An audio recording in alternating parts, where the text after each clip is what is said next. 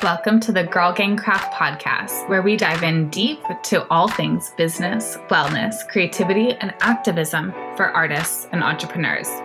We talk with impactful, female driven companies and founders for an inside look at the entrepreneurial experience, where you'll come away with tangible steps to elevate your business. Are you ready? I'm your host, Phoebe Sherman, founder of Girl Gang Craft, artist and designer, and marketing obsessed. We're here to learn together how to expand our revenue, implement new organizational techniques, and cultivate best business practices as we work towards creating a life doing what we love. Let's get started. Hello, creatives. Welcome back to Girl Gang Craft, the podcast. Welcome, welcome. We have a great episode today with a dear old friend who I used to do theater with like way back in the day, and she's doing some really cool things um, but before we get started talking about Chelsea and her cool things that she does and hopping into some conversations about grief uh, and also acting and also uh, content creation. We're really covering it all. But before we hop into that, um, if you're listening at the time that this episode comes out, we have uh, our next Salem Craft Fair is July 22nd um, at Old Town Hall and Derby Square. So if you're a local in the area, come on, come on out. Uh, and we are going to take a little break after this episode. We're going to take a little podcast break um, to enjoy the summer. I'm also getting married. Um, we're also going through some uh, changes here on the team. So, yeah, just going to take a little summer podcast break and we're going to come back with a little fall mini season after I get married. Yeah, so let's think end of September. We don't have a, you know, it's not set in stone. We don't have a specific date yet. So check in, you know where to find us, the newsletter uh, social medias. If you're not following me personally, go ahead and do that at Phoebe Sherman, and of course at Girl Gang Craft, and my TikToks at Phoebe dot Sherman. So check that out. Um, so yeah, we're gonna take a little break, and we are on the hunt for vendors for our fall winter lineup. So if you haven't applied yet to our Oakland event or our Salem event or our Providence event, go ahead and make sure you get that app in ASAP. We are closing uh, the Salem event really soon. We have that down as June 30th as the deadline. And then we're going to give a little bit more space and time for the Oakland and the Providence uh, applications to roll in. But get that in now. Apply. If you know you're available for that date and you want to participate in any of our Salem, Oakland, Providence events, sign up get that application in. Uh, and at this time, we also have our holiday gift guide applications open. Those are on our site right now.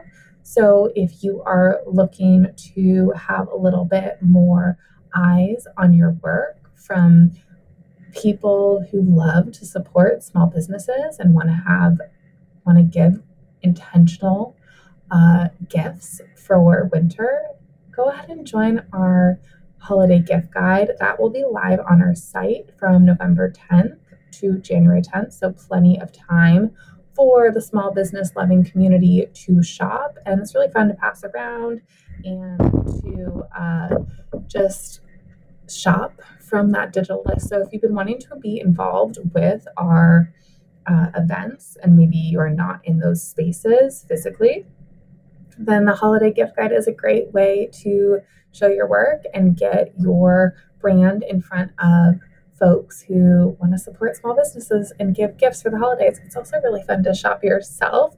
So it's always something to look forward to. And if you're like, oh my God, holidays are so far away, they're not. They are not. So make sure you apply to all of our events. And if you need some other support, uh, you know, preparing for the holiday season, we have our classes on email marketing and uh, brand partnerships and quick and dirty reels and TikToks and how to throw your own craft fair. So maybe you want to throw a holiday craft fair at your local community center or your uh, a local space that you found, we've got a class for that too. Uh, okay, I've talked your ear off. So uh, enjoy this episode and you know where to find us. If you're feeling a little sad that we're on a holiday break, make sure you're following us on our socials or maybe listen to some of our older episodes. I I really promise that you'll get something new uh, from a second listen. Maybe take some notes. Maybe uh, spend this time to, you know, frolic and be out in the sunshine, uh, and or to really prepare for the holiday season because that's a busy season for all of us, and we want to make sure that we are making use of that uh, extra traffic and extra sales and really uh, really creating an intentional business plan for that Q4. Okay, kisses. Uh, you know where to find me, and uh, we'll be back with this podcast sometime in September. Kisses. Hello, creatives. Welcome to Girl Gang Craft, the podcast. I have Chelsea here today, and we go way back, like way, way, way back to Guys and Dolls in like what, the fourth grade. We did a lot of theater together. We share a lot of mutual friends. We shared just one part, Lina Lamont in Singing in the Rain. Yes, double casting. so Chelsea's doing some really cool things. And I'm so excited to have you here, Chelsea, today. Welcome to Girl Gang Craft the podcast. Woo, thank you for having me. Thank you for being a girl with a gang and crafting. Who are you and what do you do? Tell the folks listening. Wow, who am I? We're getting loaded deep. I'm an actress and comedian. I also volunteer as a grief counselor. I'm originally from the Bay, not far from where you are from in Marin, and I use comedy as a lens to explore grief and perspective. But yeah, the two main things I do are acting and grief stuff. So let's start with the acting stuff because I know a lot of our community is like, wow, an actor. That's like a little bit different than from a lot of people's world that may be listening. So tell us a little bit about that world and what it's been like for you navigating the world of LA. It's a fun and funky time. I studied theater at USC and have continued to live in Los Angeles since. So it looks like commercials, television, film, theater, and stand up. My main focuses are comedy. So the things I actively build and promote are a comedic grief podcast called Dying of Laughter, doing stand up around Los Angeles that is often grief based. And it's very much a freelance lifestyle. So often you have a really great year, you might have a slower year. It can ebb and flow, but generally it gets a little better over time. It is very competitive. A lot of people want to do it. So that's, you know, good and bad. Good in that it's fun to have healthy competition and to push yourself. And then it has its challenges when you're trying to make a living and not necessarily doing that. But a lot of artists these days have multiple revenue streams. Perhaps that's relatable to those listening with multiple gigs, freelance life. So, in addition to acting and doing commercials, which pays the most. I help artists grow social followings, help them build their podcast and social media followings, which is something I think is actually fun, bringing your authenticity and your real self to your social media. I know you are very gifted at that and always bringing an authentic perspective to those spaces. I also host karaoke nights for like high profile weddings and events. So I like bring karaoke to like celebrity weddings. I don't know. I've got a lot of I didn't know that. That's awesome. Yeah, I can never post it because it's like private and stuff, but like it's wild. And by the way, as you would know, people listening would not know that I do not have a strong vocal quality. Like I'm very confident. I love comedic rapping, but like I can't actually sing. So the fact that I have that job is in and of itself hilarious to me. So you can't like name drop any weddings lately or anything? I literally can't, but if you wonder if it's happened, it may have. I'll leave it there. That's hilarious.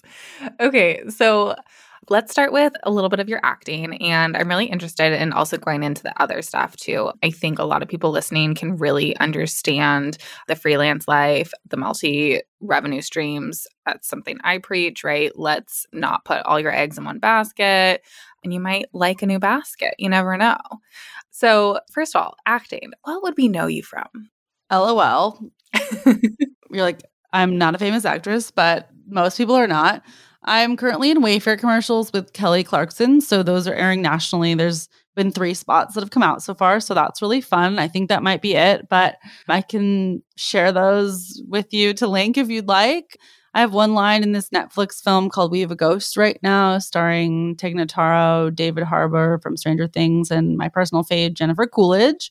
So that's an example of a really big booking to be in a Netflix film. And at the same time, it's one line. It's short and sweet. It's by no means a lead, but it was really fun to do. I had a small role on Barry, directed by Bill Hader. I've also done commercials for Alaska Airlines, KFC, Facebook, etc. So those are some of the things I'm most excited about. You wouldn't necessarily have known them or seen them, but it's a good time and it's taken a long time to get to the place to work I would say semi consistently, but yeah, you probably haven't seen those things and that's okay too. I remember when your Alaska commercial came out. Was that sort of like your first major commercial?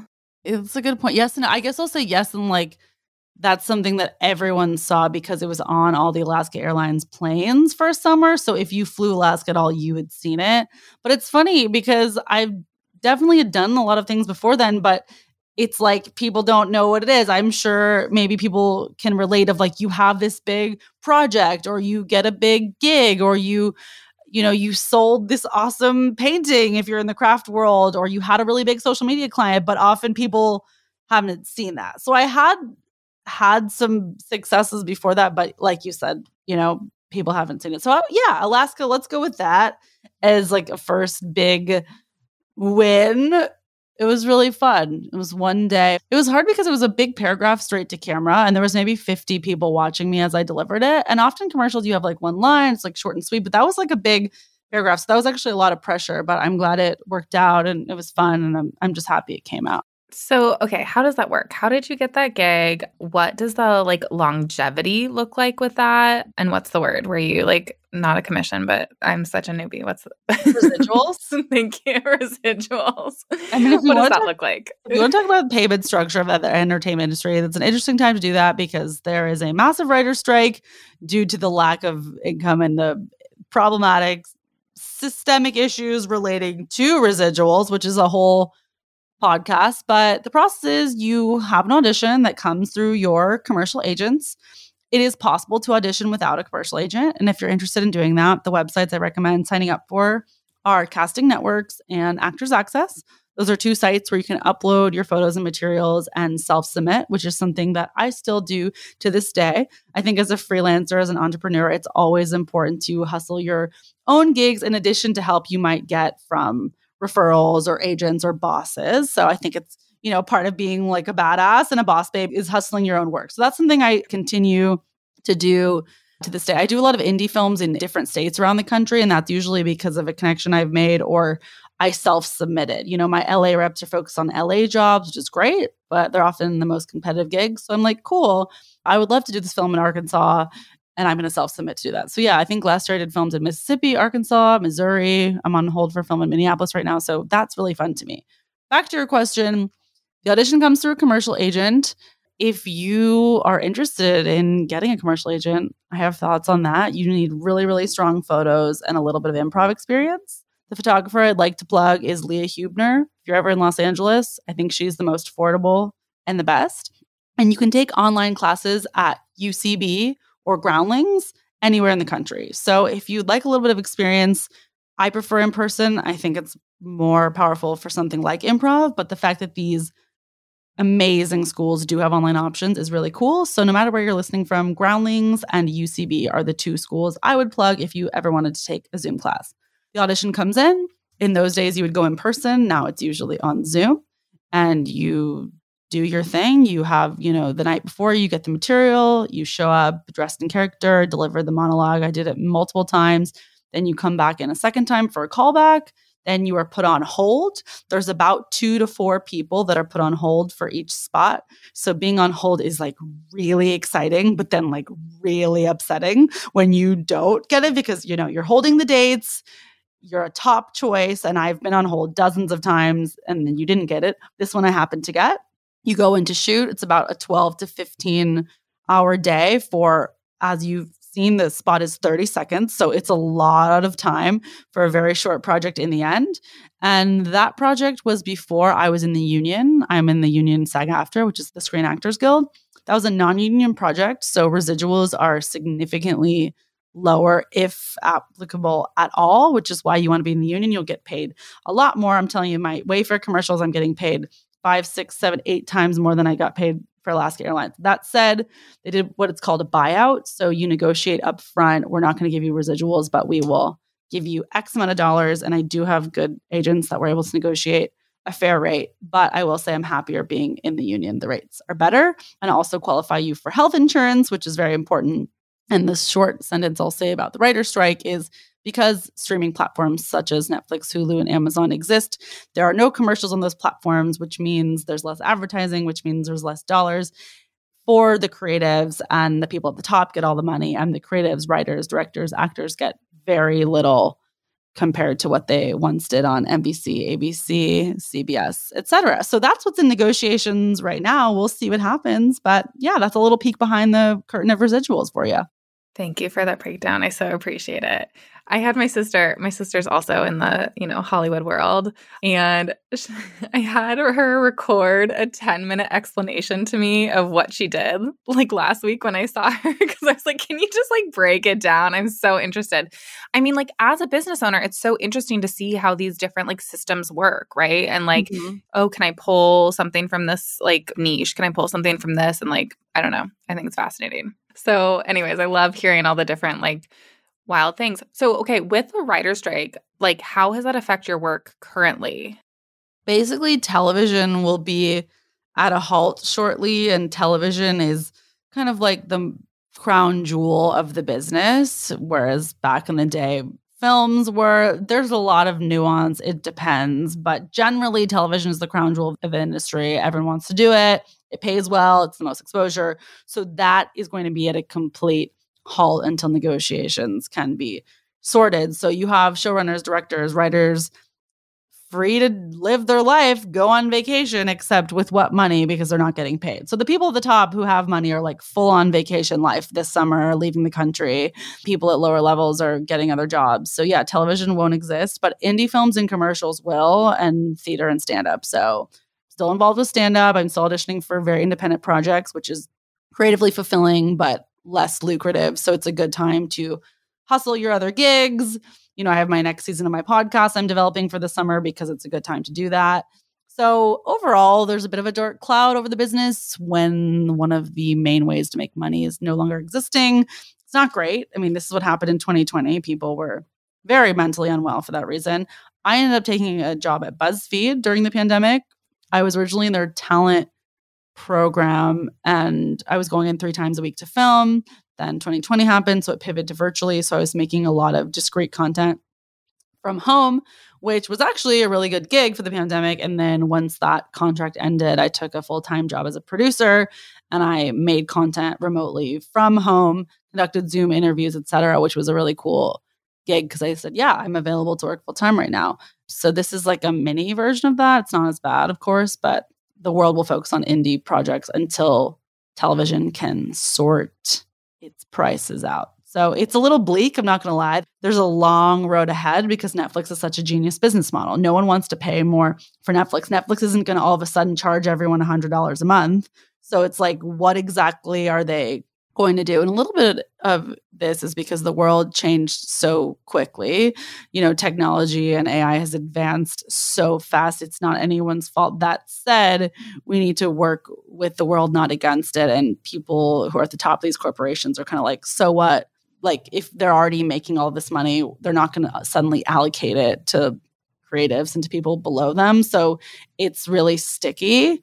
But these unions, WGA and SAG AFTRA. WGA stands for the Writers Guild of America. There's the DGA, the Directors Guild of America, and SAG AFTRA with the Screen Actors Guild were created to protect artists and to protect creatives. So hopefully they can band together and come up with a reasonable decision. We'll see. So are you still working that full time job? No. So yeah, I was stopped in 2021. In my normal life, I don't have time to work that many hours with all my other gigs, but because all of my other gigs existed, it was just a way to pivot and be flexible. And it's like, hey, well, I might as well make more money when I can. But no, I don't work for BuzzFeed anymore. So my income is from acting and from freelance social media gigs. My favorite being helping artists be more authentic and grow their followings online. But I'll take other clients that don't have to be artists. I think I can help artists best. And then, yeah, and then like stand up and theater pay very little. Like live performance pays the least. I think it can ironically be the most rewarding and fulfilling. So those are things that I do out of love. I think stand up is like the most fun I've ever had and unless you're, you know, have a Netflix special, it pays very little, but then my karaoke gigs pay. So, yeah, live karaoke weddings will still happen. I do bar mitzvahs, kids parties, Netflix wrap parties, like all that stuff still happening. So, yeah, that's what I'm doing right now. Wait, so is that your own business, the karaoke? No, it's the company is called Kara Karaoke. So I'm an employer of that company, but it's all women. It's super badass. My quote unquote own company is when I do the social media gigs, which I know you're very familiar with. So happy to talk about that. But I don't know if that's like boring what you talk about every week. But I'm curious how you like to grow your following and how you bring your authentic self to your work because I feel like you're very good at being you and bringing your personal life as well as your professional life to your social media. Could you talk a little bit more about that? I love this reverse interview. Well, thank you. I appreciate that. I don't know, man. It is a wild world out there. Like every day is different with how like how much it seeps into me or like how much I'm affected by it all. And ultimately I just try to like keep my head up and like keep posting and keep trying to like be myself because that's all I can do. And I think it's just been like a really interesting shift with like the TikTok world. And yeah, I mean, I don't know. I just like show up. I just feel like I get like downloads and I like write a bunch of things in my notes and then I'm like what day? I don't know. You know i have a whole system. If you're listening to the, my episode before like i have a batch day. Wednesday is my content day for the most part but then i sort of like throw things up and i don't know. So do you i do have a strategy but no i want to know about your strategy. So do you film a certain number of videos per week per month when you say batch day tell me more yeah so, behind this computer is chaos right now because it is a batch day.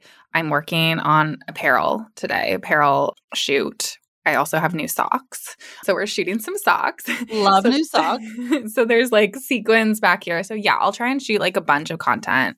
And I try to like be really organized with my folders. So, like, if I hear a cute sound that's fun, I'm like, okay, well, this is perfect for my bumper stickers. Here's my already saved folder that I can just pull into CapCut or whatever and like match it with that sound. Um, you know, I keep a bunch of B roll. I think the key is, you know, staying organized with all of your albums or whatever and yeah, I try and shoot a bunch of videos on Wednesday, depending on like what's going on in our world with launches and stuff. I feel like it's been a little bit more willy nilly, if you will, because I've been running all over the place. And so I have a team member who runs our main account, and then I run apparel and my personal and our TikTok. So there's a lot of sort of like switching and like mixing and matching. And we use Asana and we use Planoly and we throw things up and, you know, some organized chaos. That's great. So you're actively posting on how many accounts? I guess three, plus like Pinterest. And we have the podcast on YouTube, but that's like, I'm not like doing a YouTube channel properly. And yeah. Yeah. No, it's a lot. I mean, it's a, a lot. lot. of content coming out and it's being really organized. I've had phases where more versus less content has come out. I mean, yeah, I like what you said about staying really, really organized. And I'm sure you've broken that down in different episodes. But in general, you shoot a bunch of content one day per week and then you assort it into different folders on your iPhone. You share those folders with your team member, and both you and the team member are in charge of posting to approximately three different accounts plus a Pinterest plus a podcast. So kind of five different accounts. Yes. Okay, cool. Not yeah, our email to... newsletter or our blog. You know, oh, I'm not on your newsletter. I don't think I need to. You need to add oh, me. Oh yeah, join our newsletter. So okay, so how did you get into you know building other people's accounts? Just like it happened naturally. Of people are always like, "How do you do this?" And I would say it's nuance. Like social media is definitely not my main focus. If it were, perhaps it would look differently. But I am an artist who shows up in online spaces. I think the podcast is the most exciting thing that I do. Like that, I had an episode come out every week for over two years. That was like my most consistent win. I was like so into it. And then I said, you know, this isn't for me anymore to do it weekly. So now I do seasons. So I have between eight to 16 episodes come out in a row, but then I take a break. And I was inspired by some of my favorite podcasts are seasons. And I actually get really excited when the new season comes out. So depending on where you're at I think something weekly can feel overwhelming to a lot of people. I'm not going to lie, weekly is what's recommended to grow a following and stay. We do every other week because every I also I can't imagine doing every week. But that's still yeah, no, that's still awesome. Every other week is still like a really big deal and anything you can do consistently is huge, but I just always had ideas for people, so I've always helped my friends make Instagram content and then it just happened really naturally. I started to charge because so many people were asking me, and if I didn't know them, I would take like a quick call for free. I'm like, here's some ideas. But if you want to, you know, work together more, like, here's what I charge. I will be honest with you, I am not great with charging. Like, I'm pretty generous with my time, and I like always am willing to help people for free. Like, if you have a quick question, like DM me, or if, if you can voice memo me your question in one minute and I can respond to you in one to two minutes, like I will always do that for free. But if you want to be a bad bee and make like serious cash, maybe don't do that. So that to me, that's like a revenue stream that there's times my life is like really flowing. And there's times I just like have a couple clients because it's fun to me. But I always like adding value. So if I can help someone bring their authentic presence to their social media or just alleviate a little bit of stress for them, like I'm happy to do that. And there's also a lot of actresses and artists, I'll say, who are older that we started as a trade. So like they have more connections in the industry. And at first when I started, I was like, if you can introduce me to like some people, I will help you with your social media. Like we're talking artists who are like very successful, but you know, they're older, like 40 plus, 50 plus, 60 plus, 70 plus, whatever their age is. They're like, I don't know how to do this. So I'm like, cool. I don't have access to these fancy people. You don't have access to figuring this out. So it was kind of like a trade. So I always say if you want to get started with something like this or your own business, what can you offer for free and what do you need that doesn't have a price tag? Because for me, being introduced to people, let's say casting directors or agents or producers, there's no price tag on that. Like there's literally no price you can pay for introductions.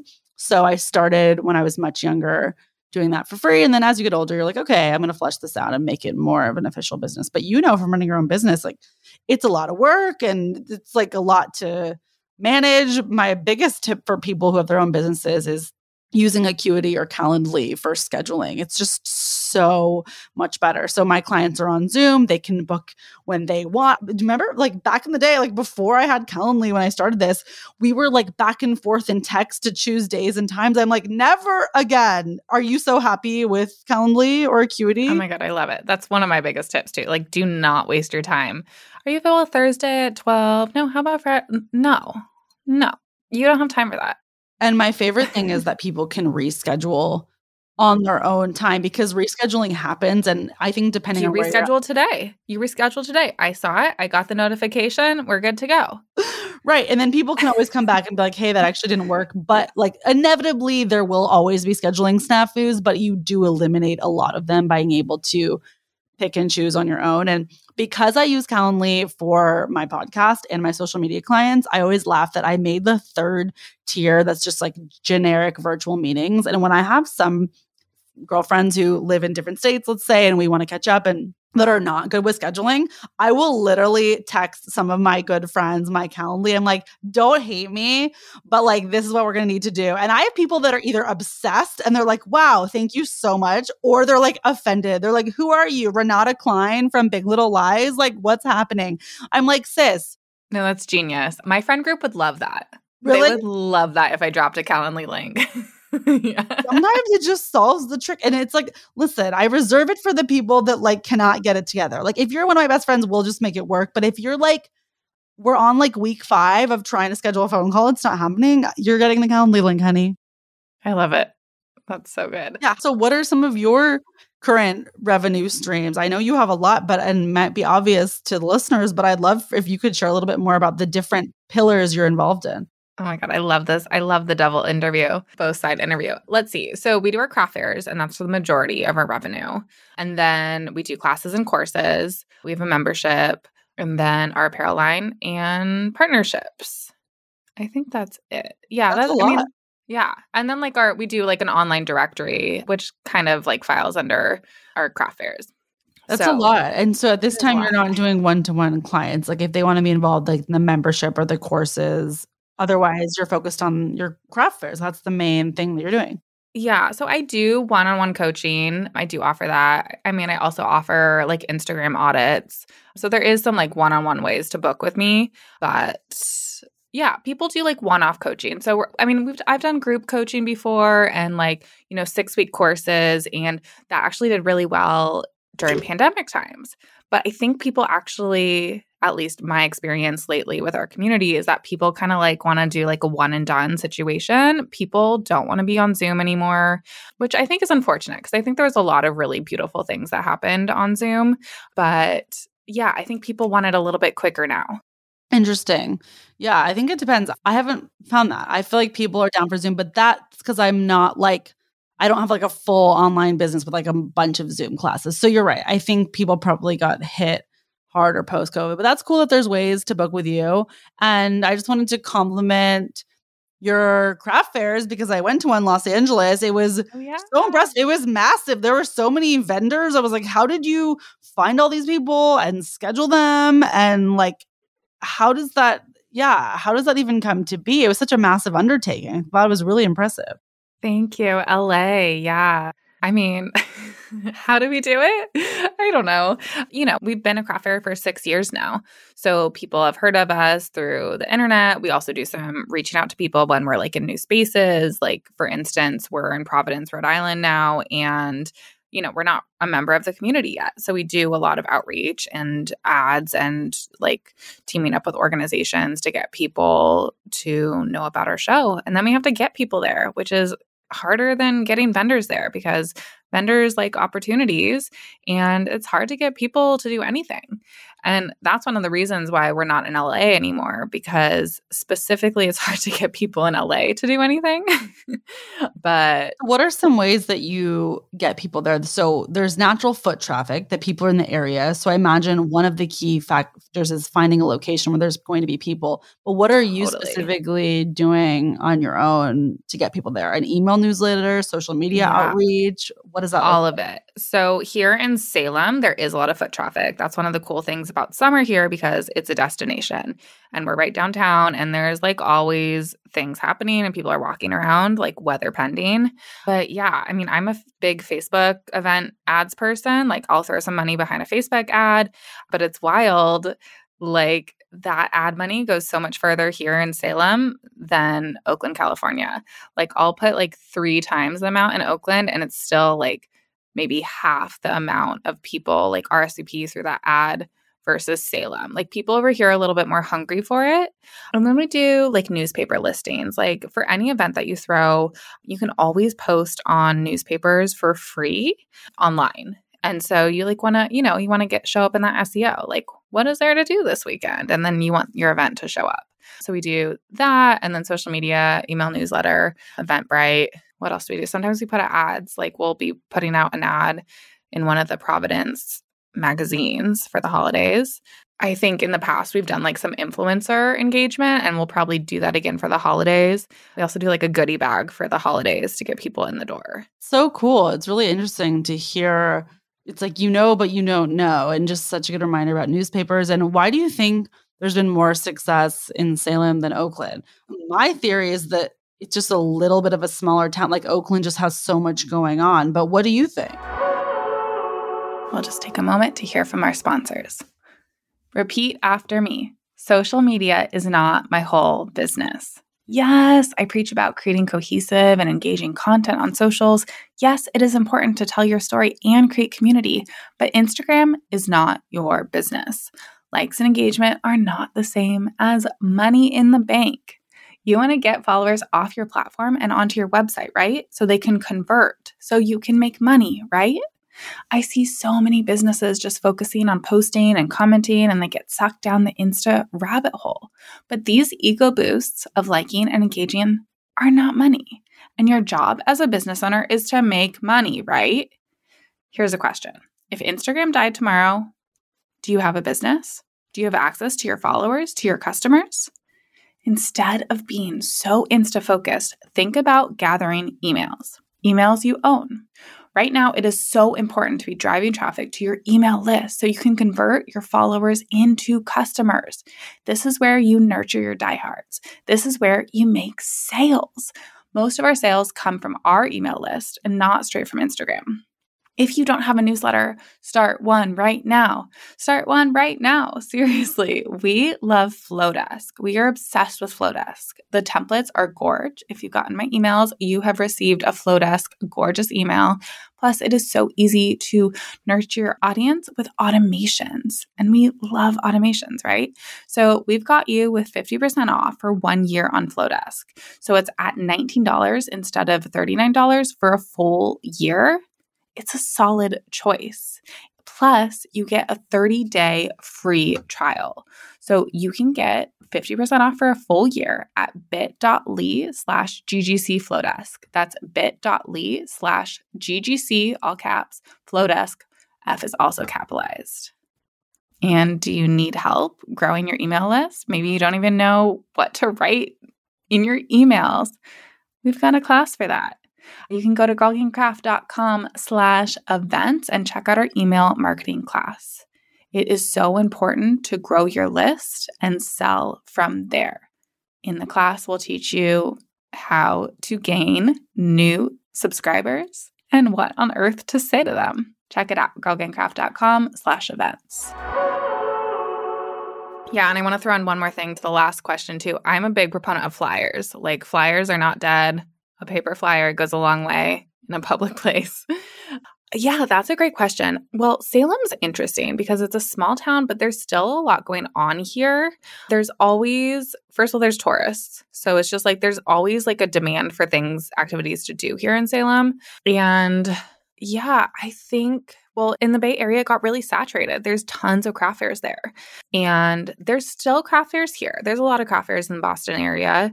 There's not really like, there's no other fem forward. Well, there's one other women's market actually over here. But I think the political thing hits a little bit harder over here than in the Bay Area. It's a little bit more like, seen that, done that over in Bay, in the Bay. And here it's like, the uterus pin, for instance, that we do is like a little bit more controversial, or like, I don't know. There's just like a slightly different, I mean, Salem is like a liberal bubble, but there's still some non liberal folks in adjacent cities or like nearby or in town or whatever. So I think it's just like, I don't know, maybe just a little bit more empowering over here. Right. Whereas Oakland is the liberal bubble of liberal bubbles. There's no one even nearby that is not liberal. I mean, that's a generalization. There's, of course, yeah. everyone is everywhere. But generally speaking, Oakland is just so liberal. It's like, yeah, we see uterus pins. Like, we are the uterus of the world. Like, we are a uterus. And Salem's like, I'm into a uterus. Like, let me touch the uterus. And Oakland is like, I am a uterus. Uh, hilarious. Yeah. And it's so interesting. Another like random thing, like, you know, Salem is super witchy, right? So everything's like black and dark product kind of thing. And then our pink product does really well over here. Maybe because it's like different and it's like pink and witchy rather than like dark and witchy. I don't know. So I think it's really fascinating to do location based business, right? Because it's just different than online. And I think it can be really fun and potent to like have a local sort of business plan and also have an online business plan. And they might be totally different. You know, really talking to people in different spaces can be really important. I mean, like, even like you said, you know, doing LA projects versus, you know, in other states. Yeah, it's so interesting. Yeah, California is just very saturated. It's very competitive. There's a lot of people and a lot of people with similar interests and big dreams and big bucks. So I think it's cool to expand. And how cool that you are bi coastal. You've had experience in California and now on the East Coast. And like you said, you're expanding to Rhode Island. So I think it's awesome. Which on? Which Thank let's you. go. Thanks, Chels. Yeah. So, what are some things that you help your clients with? Like, what are some tips to get more seen and grow your audience and get financial opportunities from social media?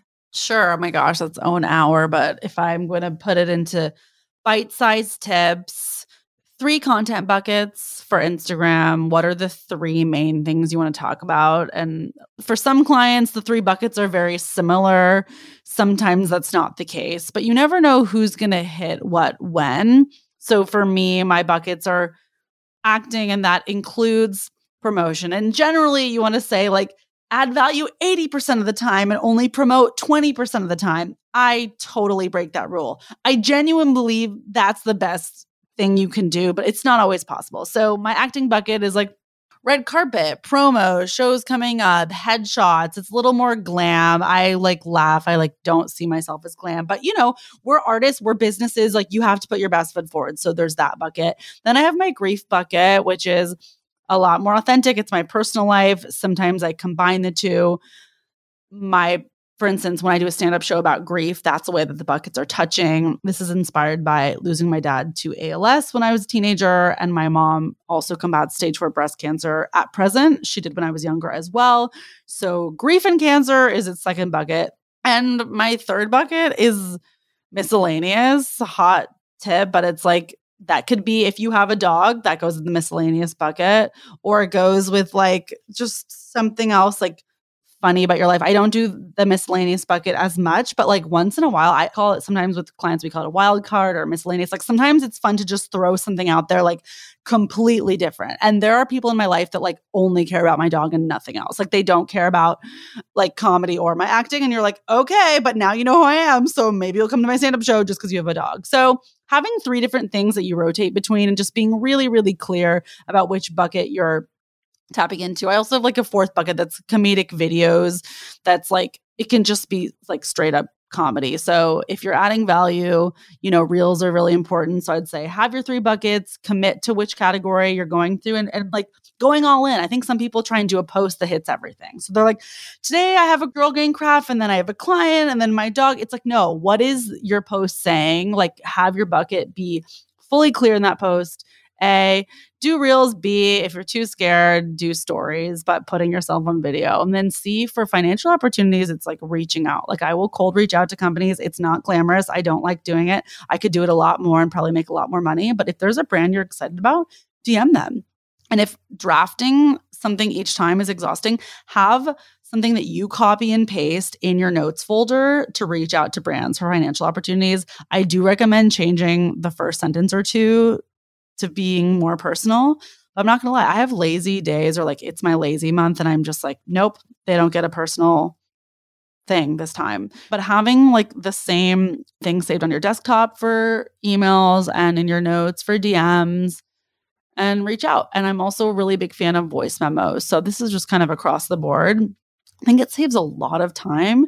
It's a lot faster than an email and more personal and I spent less time. So this is something I do in my daily life. You know, I'm new to dating. Uh, that always sounds weird, but I was in a long-term relationship for like all of my 20s. So even like for dating, like all voice memo guys and like if that like scares them, it's probably not a fit anyways, but it's just like, hey, it's me. Like, this is what I'm up to. This is what I'm about. So, doing that for brand partners specifically, like reaching out, hey, I'm Chelsea. I have a grief podcast. I see that the founder of your nutrition bar lost her mom. Maybe there's a way to collaborate. So, yeah, have your content buckets, commit, put yourself on video.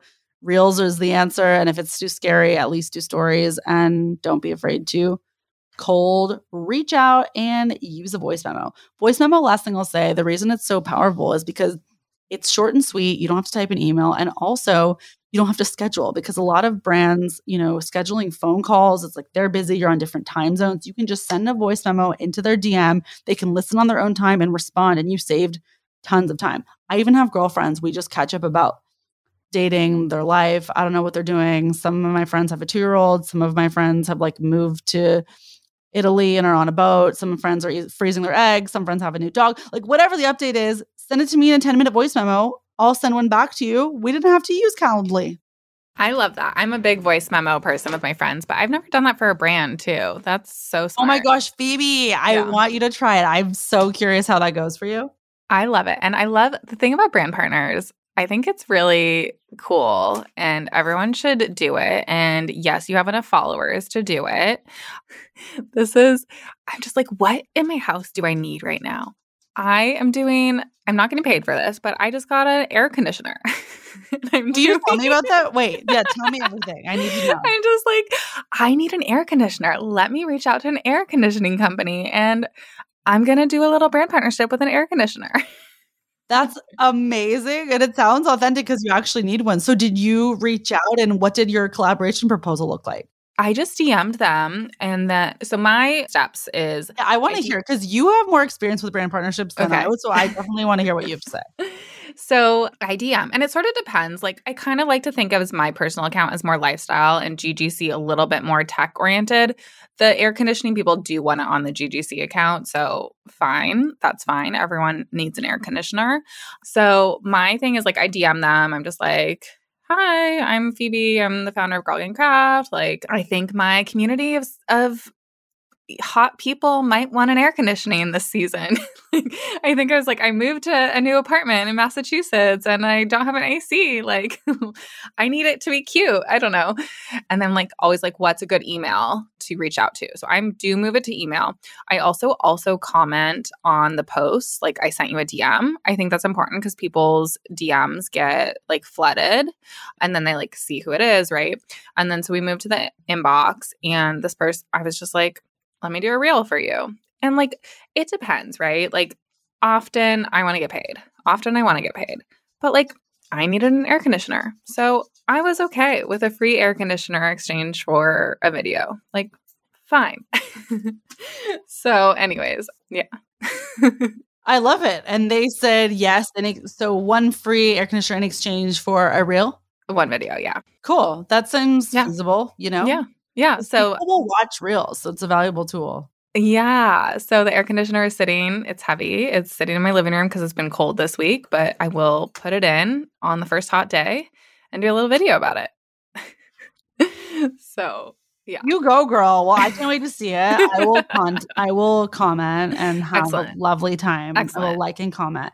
I'm it. excited for you to try a voice memo, and sometimes they can accompany each other. So if you want the formal language, it's like sometimes you can do a voice memo in addition. Like, hey, it's Phoebe. Just like sometimes I say. I guess this is the way we're connecting in today's world, which is awesome and also funny. But yes, I'm a real person just wanted to say hi. It's just like normalizing it. And oh my God, I, I think it's it. going to work well for you. I'm excited. I think it's great. I love it. Okay. So let's talk about your podcast. Are you doing like podcast commercial slots for your podcast? So right now I partner with BetterHelp and I partner with a few like BTR bars. Yeah, I have some partnerships. I'm really specific though. I will only partner if the founders of the brand have lost a parent or a sibling because that's my audience. I think ultimately I'm set up for success because people are going to trust and believe me because I'm really specific. That said, if you want to make a coin, like you do what you got to do. So I don't judge anyone. And I always say I'm open to changing that policy. Like at some point I could change it. But right now it's a niche pod. So I have niche partnerships, specifically those who have lost parents and siblings, although BetterHelp, you know, I think is its own category, but I found my therapist on BetterHelp. So I genuinely believe in it. It's mental health based, et cetera. So there's exceptions. But yeah, that's the bulk of what I'm doing. I haven't seen a ton of crossover from podcast commercials. Like I feel like it's harder to track and I'm not exactly sure what the point is. But for people who have podcasts or thinking of getting a podcast, I think the reason to do it is you're setting your listeners up to know that like some brand partnerships and commercials will be a part of your show. So you're just normalizing it now. So if you grow later, it's not like all of a sudden now I need to do ads.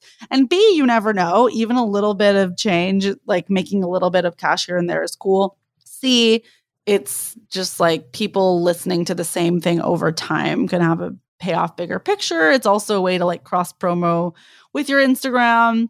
But yeah, I don't know. I haven't seen a ton of success from mine personally, but I will say I definitely buy stuff that I find out about from other podcasts.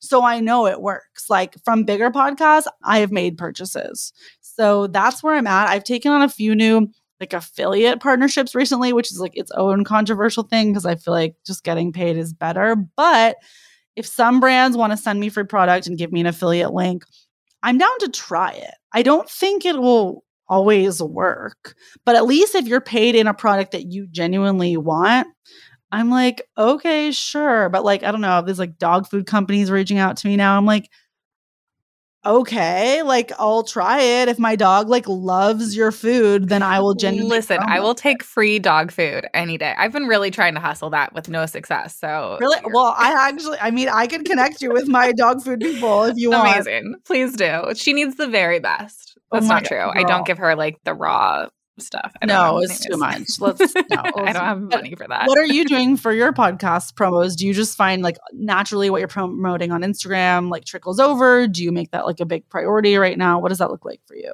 Yeah, I think it totally depends. So I definitely use it as like an internal commercial, if you will. So we'll talk about the craft fairs, we'll talk about our classes. Right. We have a lot of tech partnerships that are affiliate based or sometimes they pay us. For instance, Flodesk, we have a great relationship with them.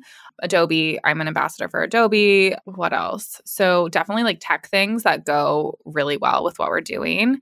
A question when you say you're an ambassador for Adobe, like what is the main Adobe suite or product that you're using that you find helpful? Because I don't use Adobe that much, but I do use it for like PDFs and like signing things digitally. Is that what you use it for? Yeah. Like, I'm curious. I do Adobe Express you might be a great ambassador for them. We should talk about that after this podcast. But I love Adobe, Adobe Express. Yeah, so they're great.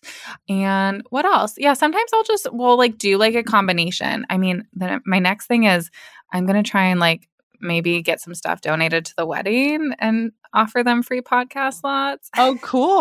so I love that. We'll see. We're just trying things. You know, it's really like hit or miss all the time. Often that slot isn't full, but we'll like throw up an affiliate thing there or yeah, it totally just depends. And how many ads do you do per podcast? Like not more than two. Yeah, I do like one or two in pre roll and then one or two in mid roll. What about you? Yeah, maybe less than that. It depends. It totally depends. And then we do some sponsored episodes also. Like we did a sponsored episode with ACT Insurance, which is like a craft fair insurance. So that's like super in alignment. What else have we done? Yeah. So it's really all over the place. But yeah, tell us more about your podcast and a little bit more about your work with grief. I know you just came back from being a grief counselor at a summer camp, also. Yes, that's. I feel like all of these are one-hour conversations. I know, We're sorry. just making them into little tiny bits. But yeah, the podcast is called "Dying of Laughter." I interview comedians and funny at heart humans with deceased parents and siblings. It's also expanded into wellness experts. We've had doctors, genetic counselors, funeral directors, etc. So it's normalizing grief through a comedic lens. So it's for people in their 20s and 30s who have lost parents and siblings, and also for their friends to find a way to how to support them when they don't know what to say. So yeah, my parents were diagnosed with ALS and breast cancer when I was in third grade. So I've thought about death for a long time. I also had a cousin when I was four. She died when she was nine in an accident at school. And that's obviously really traumatic and upsetting. And I just remember the adults sitting me down and how serious that conversation was. I remember her. I remember these thoughts. And then my dad, through ALS, was paralyzed for over a decade. And that certainly causes you to think about death. And certainly when he died, it allowed me to think about death. So I'm just here to normalize the process a little bit more. It's not to make something really sad. It's not to think about death all the time. And, you know, it's not going to be for everyone all the time. But I think it's important to have conversations with your parents about their will. How do they want to be buried? Do they want to be cremated? Where's the money? How do you access their accounts? And, you know, having your own will. I've have, I threw a funeral themed birthday party. I've had will planning parties. I've just had kind of like fun ways to access and normalize Great. So that's what the show is about and just making it a little less scary. It's also reminding people to take care of their own health. Little tidbits are getting a blood test once a year, checking in on your body. Like, I know people who haven't had a blood test in five years. Like, no shame if that's you, but just getting a blood test once a year, seeing a doctor or gynecologist once or twice a year is really important. Filling your breasts, doing a self breast exam. All of this might sound overwhelming, but I break it down into episodes so it's a little less scary. And yeah, my mom, you know, she was diagnosed with breast cancer for the second time when I was 25, stage four breast cancer. And so my sister and I thought, you know, we're not going to have parents. And like, what the fuck are we going to do about that? And I didn't have a community of people who had lost both their parents. So I decided to create the community myself. Fortunately, that is not the case. My mom's been doing well with her cancer for the past six years. That said, you know, it's nuanced. She's at UCSF. She has really great care. Not everyone has that. And then cancer is so unique and specific. And some people's cancer will go quickly, some will last a long time. It's best case scenario that her cancer is lasting a long time because if it didn't, that means she would have died. But it also brings up, you know, just a lot of other things to constantly be worrying about. I will say it's gotten a little less constant over time. It's not the main thing I think about all day, every day anymore for the first two to three years it was. But unfortunately, slash fortunately, I consider myself an expert with parents with long term illnesses. Like, that's just my unique experience. So, people started calling me and wanting advice. And it's really, really personal. And a lot of people don't want that broadcast, but some people do. So, we, you know, have those conversations publicly for those who want to do that. And other things that I do, I volunteer as a kids grief counselor every year at Grief Camp. I'm in a one to one mentorship program, which is the equivalent of the Big Sisters program, but specifically for families impacted by cancer. So I've been in a one to one mentorship program celebrating our three years. Actually, today, today is the three year mark of I've been with one child specifically who lost her mom and did not have a dad. And that's its own hour podcast and I lead virtual grief groups online through the dinner party. There's a lot of grief shit that I do. But yeah, if you have a parent who gets diagnosed or you just like want to talk about cancer, death, shoot me a DM at dying of laughter podcast or an email dying of laughter podcast at gmail.com. I'm happy to just listen and normalize your process. Lots of info. This is long winded, but yeah, I'm a grief gal. I love it. I love talking about it. I think that's so cool. I think it's so important to have that outlet for yourself and have that community for yourself and for everyone else. I'm sure the same thing. Thanks. Yeah. I mean, it's heavy. Like, listen, I've taken breaks too. Like I said, I used to be weekly. And for, you know, several reasons, I just was like, this is a lot. So now I'm at seasons and it's like an own break for my mental health. I mean, I'm never fully on a break because I'm always stacking episodes like behind the scenes, but like publicly promoting grief and loss and death every week was a lot. So, yeah, if it feels heavy, like that's cool. It is heavy and it's not for everyone. And if you don't want to think about it, like that's okay too. But there's certain, there's just, there's certain things that I've been exposed to through my personal experiences that I've been like, holy shit, why don't people know this? Like, why don't we talk about this? And also, their friends in their 30s call me sobbing uncontrollably because their grandmother died and let me say, like grandparents are extremely important and you can and should sob. it, it is unbelievably tragic, any loss. And yet, are you sobbing nonstop for a year because your grandma died? Like maybe that's something we need to look at as a society because best case scenario is your grandparents die and before you. And if you had them till you're 30, like that's technically a good thing. But you know, it depends. It's all sad, it's all hard. But my last grandparent also died when I was in the high school. So just, you know, all my grandparents had died and then my dad died. And I just thought, like, this is hard. This is weird. And as American culture, you know, we put people in care homes rather than care for the elderly. So I think it's like less present. Like other cultures are caring for the sick and the deceased and the elderly. So they have more access to death for better or worse. There's someone that might be dying in your home. Like eight year olds live with their great grandmothers and see it firsthand. And our culture is more like care home and like the grandparent lives somewhere else. And we also, as a society, we move. We don't all live in like the same small communities we grew up in, which is generally a good thing. But sometimes it can feel removed. So I'm bringing the dead grandparents a little closer. That's what I'm doing. Just kidding, but kind of not. Okay, so one big last question for you. Like, how on earth do you balance this all? And what do you do to take care of yourself?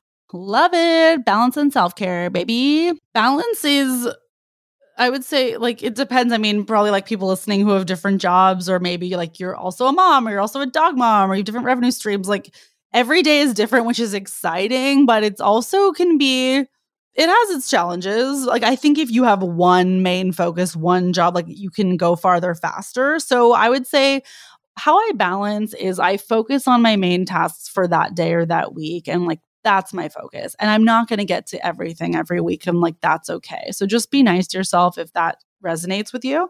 In the morning, I'm a big fan of I I write down either the night before, if you're trying to fall asleep and your thoughts are buzzing, I write down my tasks for the next day the night before, or sometimes I do it in the morning. So I have three main tasks today that I want to accomplish. These are the three main things I need to hit. And then I have three bonus tasks. So it's like, these are the three things that need to happen for sure. Here's the second three things that could happen. And I balance it into like tech, creative, and personal. So, like, tech is like all the business stuff and like emails I need to send. Creative is like when I have auditions, stand up, like or writing. So maybe if you're, let's say, not an artist, but you're a content creator, like creative would be like videos and brainstorming and like more of the creative side of your business. Maybe maybe your newsletter is your creative side of your business. I don't know. And then my personal tasks are just like I need a book doggy daycare, book this flight. Like that's like the boring stuff. But I feel like the personal tasks and the booking and the calendly, like that I think people can get stuck in because it's like easiest to do. But that stuff I do at the end of the day because like I don't want to be spending my day just like booking flights and appointments. It's like appointments will come, but I think like if you can tackle your hardest task first. So the creative stuff, doing it first thing in the morning or at least in the first half of the day is powerful. And if not, then not. Like you know, our days get crazy. I'm also a big fan of 25 5. So I do 25 minutes of work, five minute break, 25 minutes of work, five minute break. That's another way I stay balanced and stay organized. And I also, last but not least, have a theme of the quarter. So, for instance, like, is my quarter focused on developing new stand up material? Overall, that's the main theme. Or is my quarter the new podcast season? It's not to say my podcast isn't happening all the time, but like when it's not launch season, my podcast is on the back burner, and that's okay. And for self care, I'm a big fan of foot massages. They're 20 bucks compared to like $200 massages. So I love a foot massage, Jolly Foot in Los Angeles. Um, not sure where else I would recommend, but like look in your area. Is there a $20 foot massage you can get? I think it's so powerful. Big fan of walks. I don't have time for like crazy hikes. I'm not like so, so, so athletic, but like even walks and Zumba are really helpful. I walk my dog. I have a new dog. You know this. You also have a relatively new dog. What else can I say? I don't know. Like, I love cooking. That's not for everyone, but like that's therapeutic to me. And then I guess the last tip I'll share is voice memoing is a way to be social even when you are by yourself. So, like, I have days where I work from home. I have days when my dog can't be left alone. So, I have entire days where I'm like, I'm home all day today because I have my dog. I take her and we can go to the grocery store, we can get coffees with people, but I have home days and I'm like, okay, I need to be social. And a voice memo is a way you can connect instantly with someone else. And it somehow scratches the itch, even if they don't respond right away. I mean, they're not going to respond right away. I love the voice memo thing. Should that be the title of this episode? Yes. I'm obsessed. Chelsea and voice memos. I think I've converted like everyone I know, and I'm going to convert you. So, yeah, those are my tips and tricks. What about you? How do you take care of yourself? Oh my goodness. How do I take care of myself? I'm doing ceramics. I go to the gym.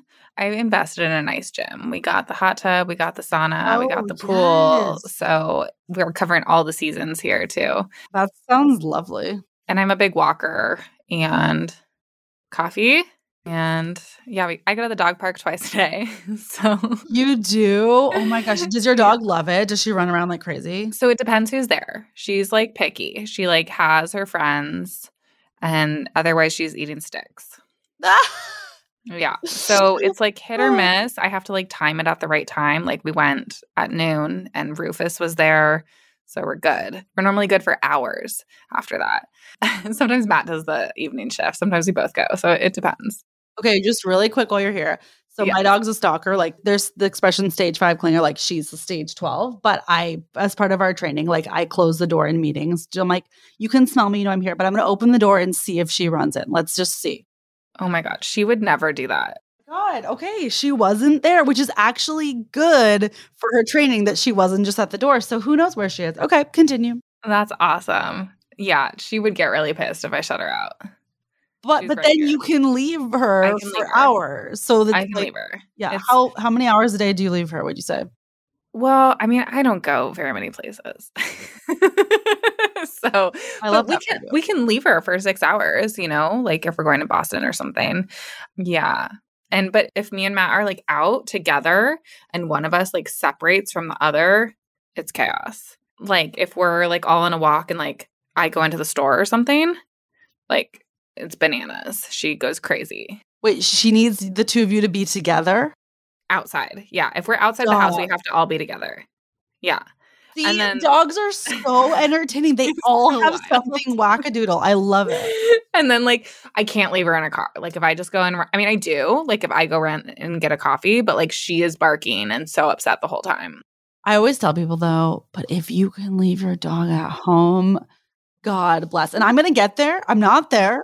I'm gonna get there, but like, yeah, I could leave her in a co- like a coffee, fine. Like out in public, fine. It's like, but I love when dogs have weird things. Like that's so weird that you guys have to be together. Just quick sidebar. One of my best friends who's from Mill Valley. Do you know Ava Friedman? She went to TAM. Why would you? I don't think I met her till I was later in life. But anyways, she's had a small dog for like seven years. Like to me, I'm always like, wait, now that I have a dog, I'm like, wait, people have had a dog for seven years, like since they were like 23. Like that's wild. She's had this dog. No she's okay. She just, you know, now she's in a serious relationship, moved in with her partner. Great. Has a boyfriend. They all live together. But now when they go on walks, all three of them, her dog is stoked and runs and is so happy. But when she just walks her dog by herself, her dog is no longer down with that. And she's had this dog for like seven years. I'm like, oh why? Why does your boyfriend need to be That's the direction? I don't know. Isn't that so funny? I just love shit like that. I mean, my dog loves Matt more than me for sure. Really? Is Matt the number one? Matt's the number one. I'm with her more. She's my child during the day. And why does she like home. Matt more? I need to know. I don't know. We could ask her. Lab. Okay. Well, this has been so great, Chelsea. Can you tell everyone where we can find you? This was so fun. Thank you, Phoebe, for having me and for the community that you've built and continue to nurture. I'm on Instagram at Chels Who Else. So that's like, who else would it be with Chelsea? So at Chelsea Who Else. You can also Google Chelsea London Lloyd, or my podcast is at Dying of Laughter Podcast on Instagram, or feel free to drop me a line at dying of laughter podcast at gmail.com. Thank you so much for listening to the Girl Gang Craft podcast. Head to girlgangcraft.com slash podcast for show notes and more. See you next time.